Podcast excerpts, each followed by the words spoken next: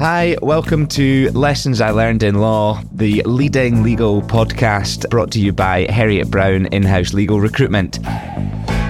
On each episode of the podcast, I sit down with a leading mind from the legal profession and hear about their three lessons that they've learned throughout their legal career that have had an impact on and helped them to get to the position that they're in at the moment. So I'm delighted today to be joined by Dina White. Hi, Dina. Hi, Scott. Great to be here. Thank you for joining me. Dina is General Counsel at Zodia Markets, which is a digital assets trading platform. Really keen to find out more around Zodia Markets and the work that you're doing there. Dina's very active on LinkedIn in terms of sharing her thoughts around what is going on within crypto, digital assets and the regulation of that space. I really recommend giving her a follow if that's an area of interest. But Dina's career started in the Magic Circle in a law firm in the debt and capital markets team at Clifford Chance, and then has held a number of positions in-house within the banking space and financial services, which I'm hoping that we'll hear a lot more around in our conversation. Thank you for coming in to Beamery's lovely office. What are you thinking of the studio? This is amazing. I I haven't been in a recording studio like this, and it's, yeah, it's very exciting to be here. It's cool, isn't it? We'll jump in, Dina, if you don't mind. We'll hear your first lesson, please, if you could share that. Sure. So my first lesson is nothing to do with digital assets, but it's that lawyers have a privilege, and it's our duty to give back to society. So as lawyers, we're not only highly educated, but we have a rare skill. We know the law, and we're qualified to practice it. So when I was at Clifford Chance, I did a three-month secondment to a law centre called Law for All. That was part of my litigation training seat, where I worked on social security and employment law cases. Right. I'll just give you one example. So there was a lady I was representing in the employment tribunal, and she had systematically been underpaid by her employers. They had miscalculated her holiday pay and, and various other calculations. So I helped talk through the case with her, presented it at the tribunal, and the judge agreed and awarded her that, that that lost pay. And this is just one example where it was, you know, one one person working for a small hairdressing business. And I was able to help her get what she was entitled to. Yeah. And it's just one example of a time when I was able to use my legal skills to help someone who wasn't otherwise able to access it. And I learned just how important these services are to society, because for just one person wanting to fight for what is rightfully due to them, she needed someone to argue her case. Mm-hmm.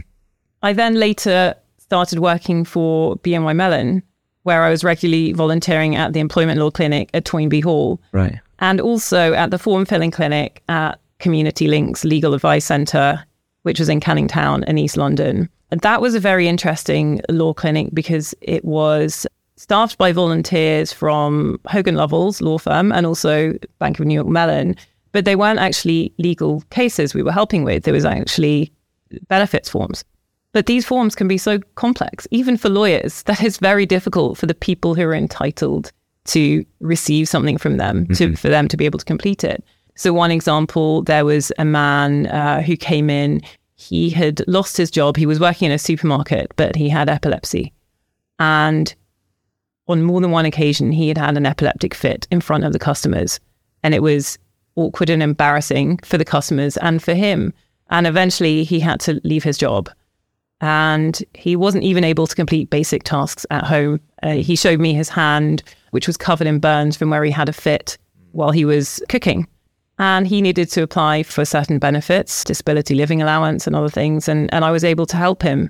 And again, it's just these small ways Yeah. in which we can help people to what they're entitled to. Yeah. Was that a rolling secondment that they had then at, at Clifford Chance? It was. And I think I've heard one of your previous guests, Alex Stephens. Yeah, I was wondering. As well. It's the same, yeah. It's the same it's thing. The same. It is just so impactful. Yeah. I think probably anyone who does that secondment gains something yeah. huge out of it. And, you know, credit to Clifford Chance for giving us that opportunity. Yeah, absolutely. And I'm sure, yeah, anyone that goes on that secondment probably sees the firm in a bit of a different light as well in terms of giving back, because it's really important. I guess witnessing it and seeing it firsthand is the key measurement to that. Was that something you actively sought out as a seat? Yeah, it's interesting. As a seat, yes, but also one of the reasons I chose to train at Clifford Chance is because I knew someone who was working as a lawyer there. Right. And she was doing pro bono work for, na- for the National Autistic Society. I did some work there as well for them. And previously, I just hadn't been aware of how these big international law firms, top law firms, were also helping various members of society in so many ways on a pro bono, on a free basis. Yeah. And I just found that really attractive because I wanted something more out of my career than just a, a corporate law future. And for in-house lawyers, how can they, or how have you managed, how have you maintained or continued to do that that type of work? Is it something you, you've sought out yourself? Absolutely, yes. Yeah. Um, it's been a bit more challenging in my current role because it's it's more of a startup. But typically in-house legal teams will partner with a law firm, right? And the law firm will run the program usually, and then the, the in-house lawyers will will join up with them. So usually they'll sort of take their panel firms or whoever they're working with and work together on a project. And Zodia Markets, where I work now, is a subsidiary of Standard Chartered. So I've been working with them to try and find the right project to partner with them on. Is there an area you're particularly interested in or you feel you feel needs additional support? Well, the two areas I've worked in the most, which is social security and employment law, there's a huge need there. There's a huge need across a range of areas, but I'm more comfortable with the areas that I really have experience in. But there are there are so many opportunities. Yeah, I won't list them all now, but there are many. For anyone who wants to get involved, there is that niche for you there. Mm-hmm. Cool. What was the impact like with the individuals that were the, the hairdresser there on the, on the employment tribunal that you went through, but the epilepsy case? What's the f- feedback generally from the individuals? Do they view the law differently when you're having that impact? Yeah, I mean, I think probably a lot of people have a view as lawyers as in their ivory tower or some other, you know, greedy or selfish or just too involved in the corporate world, but it's just not the case. I mean, maybe it's the case for some, but once they experience the help that they receive, and even the time taken to listen to them, to go through their sort of bag full of papers and documents sometimes, and to listen to their story and to craft that story into a case mm. or completing a form, firstly, they're immensely grateful just to be heard mm. and taken seriously. And secondly, to have that access mm. to the law. There's an amazing quote from John Locke that I love, which is, where there is no law, there is no freedom. Mm. That means the freedom to have the rights that we're entitled to. Yeah. But a, a huge proportion of the population just don't have that access to that freedom. So helping them on their way is just a, an immense benefit to them and to us. And I think it makes us better lawyers. Yeah.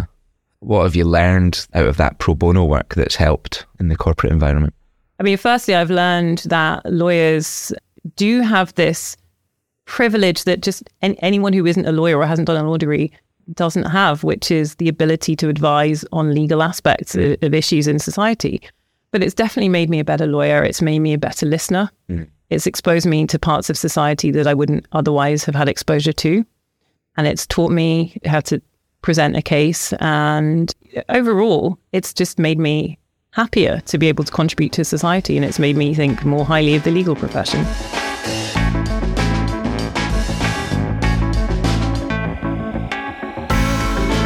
So we'll move on to lesson two, if you could share that, please. So lesson two is do the work you love, but don't ignore the boring parts of the job. Um, so I'll talk about the first part first. I've always followed what I love doing. And by that, I don't necessarily mean following your passion in general. I mean, I have certain hobbies. I like taking photographs, for example, but I, you know, I didn't want to make a career out of that. But, but following what you love doing in your career, I think you'll never go wrong. Yeah. So I trained at Clifford Chance because I wanted to work in financial and corporate law. I worked in the debt and equity capital markets team for six years after qualification. And I really enjoyed that. You know, it was exciting. It was fun. I loved it. After that, I felt that I wanted to see more from the client side. So I went to work for Bank of New York Mellon, where I got to see the same types of transactions, but from the client perspective. Mm. And I was working in, in a business role. And then after a couple of years, I wanted to, I didn't want to be siloed into one part of the business. So again, sort of followed what I was interested in at the time, which was broadening out my role to see every part of B N Y Mellon's business. Mm. And I went to work in the mer- mergers and acquisitions legal team. Right. So, you know, I've always followed what I enjoy doing. Now, there was a project when I was in that role that I was asked to look after, which has led me really to where I am in my role now. So that was a project, a consortium project called Utility Settlement Coin. Right. And it was then five institutions, uh, which has now grown to seventeen institutional shareholders. And they were building a digital asset backed by central bank money mm. for the settlement of securities transactions. And there are lots of other use cases, but that was one they were looking at initially. And I just found this incredibly exciting because I'd just come from a business role where I was literally settling transactions as well as negotiating them and, and sort of doing the legal work. But I could see how manual, how time-intensive, process-driven that was. And the prospect of having a future financial services infrastructure whereby you could have digital assets that settle instantaneously, interoperable across multiple platforms in multiple currencies, that was just very exciting to me. Yeah, awesome. And that led you to your current role? It did. It did. Not directly. So I had a friend ask me to join him in his team at U S Bank, right, where I was working on collateralized loan obligations and other structured finance transactions. And, you know, I knew at the time that I wanted to work in blockchain and digital assets, but I thought this would give me some experience in more complex financial products, which would then be useful to me later on right. when they are digitalized, tokenized. So I'm very happy yeah. I did that role. Yeah, yeah, amazing. And what was the business role? So a non a non-legal position at that, that was also a business role, yes. It's interesting. That and the and the business role at B N Y Mellon was quite legally focused. So I was reviewing deals and sort of running those deals, but also making sure that the operational side was, yeah. was happening as it should.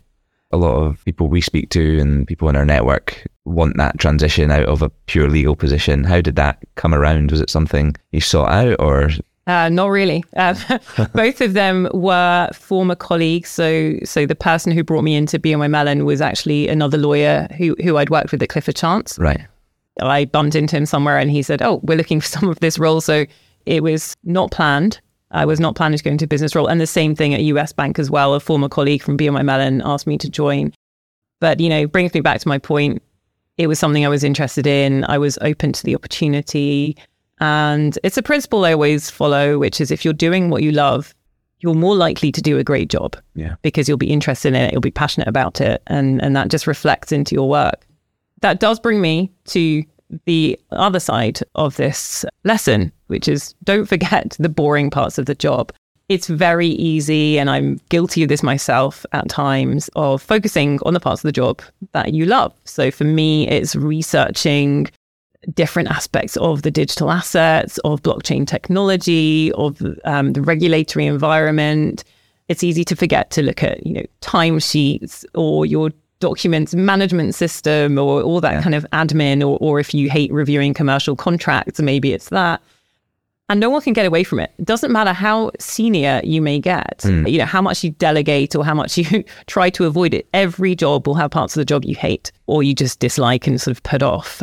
But if you do that, if you don't actually attend to those, I think you'll find you'll be out of a job quite quickly. Luckily, I've never, I've never, never got there. That's never, never been that bored. um, but I find sort of making a point of making sure that you do things and prioritizing them mm. will make your life a lot easier and will make you enjoy the rest of the job mm. much more. Any tips on how to do that? I'm a massive procrastinator on exactly. stuff that doesn't give me energy in doing them and put them off and delay them or then half-arse it a bit. Exactly, exactly. And as I said, I think we've all been there. My tip is to take a day or, or an hour, whatever it is, a period of time where you focus on those things mm. and you do not do anything else. You don't do your deep work. You don't do your creative work. Mm. And you focus on those things sometimes first because then you get them out of the way. Let's say it's Monday. Okay, Monday you're just going to dedicate to all those tasks that you do not like doing. Yeah.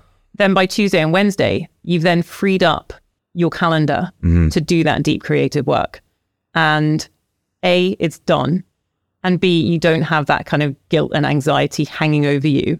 And you can sort of allow your mind to freely focus on the things that you want to. Yeah, cool. Reassuring, I think, for, for well, maybe for junior lawyers to know that there's always something about everyone's job that isn't one hundred percent and you would rather rather be, not be doing that. So that's reassuring and, and very good advice.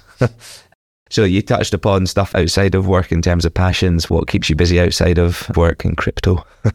Oh, what's my passion? Well, I do love running. Yeah. Boxing and running. Okay. I haven't done boxing for a while, but that was my absolute favorite sport when, when I did it. And I love them for two reasons. I also do other things, but I love those for two reasons. Similar but different. So for boxing, it's something you have to focus on one hundred percent, mm. right? And and I, as probably many lawyers are, am guilty of sort of thinking about things maybe too much or or, or sort of pondering work problems or, or life issues. When you're boxing, if you don't focus one hundred percent in it, you can get hit in the face, which happened to me once in a kickboxing class. Yeah. And it's actually very refreshing, as well as the physical exercise. Yeah. So just take yourself out of the day-to-day and and allow yourself to to focus on something completely different. And running I love for a similar but opposite reason. When I'm running, I just let my thoughts flow freely. Mm. And music is very important to me. I don't, I don't play music, but I listen to music a lot. So, you know, putting the headphones on, turning the music up and just running and letting my thoughts flow where, wherever they will yeah. is, again, just incredibly helpful. It's a really great way to relax and to and to think through. Yeah, just zone, just zone out of the stuff as well. Mm-hmm. Um, nice. How did you get into boxing? That was actually when I was at B N Y Mellon in Canary Wharf, the gym there, yeah. had boxing classes and I just thought I'd try it out and I realised this, I, I love this and yeah. carried it through to the next gym I was in and yeah, recently checked out a boxing gym near my office, so yeah. I may join there as well. Go for it, yeah. I did some back in the day, but I did a white-collar fight in Sydney when wow. I, I lived there. Yeah, I'll not go into detail as to how... Yeah, I, how I didn't get that far with my boxing. um, I've not done it since. um, but yeah, it's good. It's very therapeutic and hitting a bag's great. And in terms of being a lawyer, was that something you always wanted to be? No, not at all. I had no idea that I was going to be a lawyer, yeah. um, not at all. So I studied English language and literature at university. And actually before that, I had spent a year and a half studying Talmud, right. um, which is a key Jewish text, which is a sort of oral tradition of learning, which has now been written down. So my interests were really in literature and in art. Right. While I take photographs as a hobby. And my first job out of university was was working with the thing that I love most, which is books. Mm. I actually lived with with a couple of lawyers at university and I just thought it was really boring. I had no idea. But while I was working in publishing, I was coming to the realization that I wanted something more. I wasn't feeling fulfilled by it. And sort of having had lots of sort of thoughts and discussions, I realized that law would be my pathway into something more meaningful where I could, at some point, give back to society and would just sort of open the scope of what I was able to do in a much broader way. Right. And I think actually studying Talmud and English literature has really, had really helped me with that as well, because I knew that I loved the power of words mm. and what they mean and arguing a point in a Socratic way. Yeah, yeah. Yes. I touched on an intro. I often see your posts on LinkedIn around developments within crypto and within digital assets. Is that something you've you've taken up recently and what's your key areas of focus? Yeah, so right now I work for Zodia Markets, which is a digital assets exchange and brokerage, the the only bank-backed F C A-registered trading venue. So it's it's majority owned by Standard Chartered Bank, mm. and minority owned by B C Group, which is a leading digital asset and blockchain provider in Asia. Right. And in this role, I get to do what I love the most right now, which is focus solely on digital assets and their trading. The reason I love this role so much is because I get to focus on what I enjoy so much. And I enjoy that for two reasons. From a business and financial reason, this is where I see the future of money and financial services. It was something that was clear to me when I started working in this space in two thousand sixteen. I could just see a better, more seamless way of doing things. And I'm not sure which way that will go, whether it's crypto assets, whether it's stable coins, a central bank digital currency, or all of them. But one thing I'm certain is that digital assets are a big part, if not the future, mm. of financial services and markets. And from a legal perspective, I also find it absolutely fascinating because you're getting back to first principles of what is money, mm. what is property, what is security. And I just find it interesting to get back to those first principles and really examine what we've assumed to be the case and where we extrapolate the future from there. As it's developing. Yeah, no, it's, it's a really cool area and huge developments. Do you see it going in one particular direction? Right now, it's really hard to tell. I think the seas of opinion change. I mean, tokenization is very much talked about right now. There are at least one hundred forty-one countries who are looking at central bank digital currencies. Mm. And in the private sector, there are hundreds, if not thousands, of companies developing various protocols and types of digital assets and the way they're governed. So I think it's very difficult to tell right now which way it will go. Mm. But as I said, it's just an area of huge interest.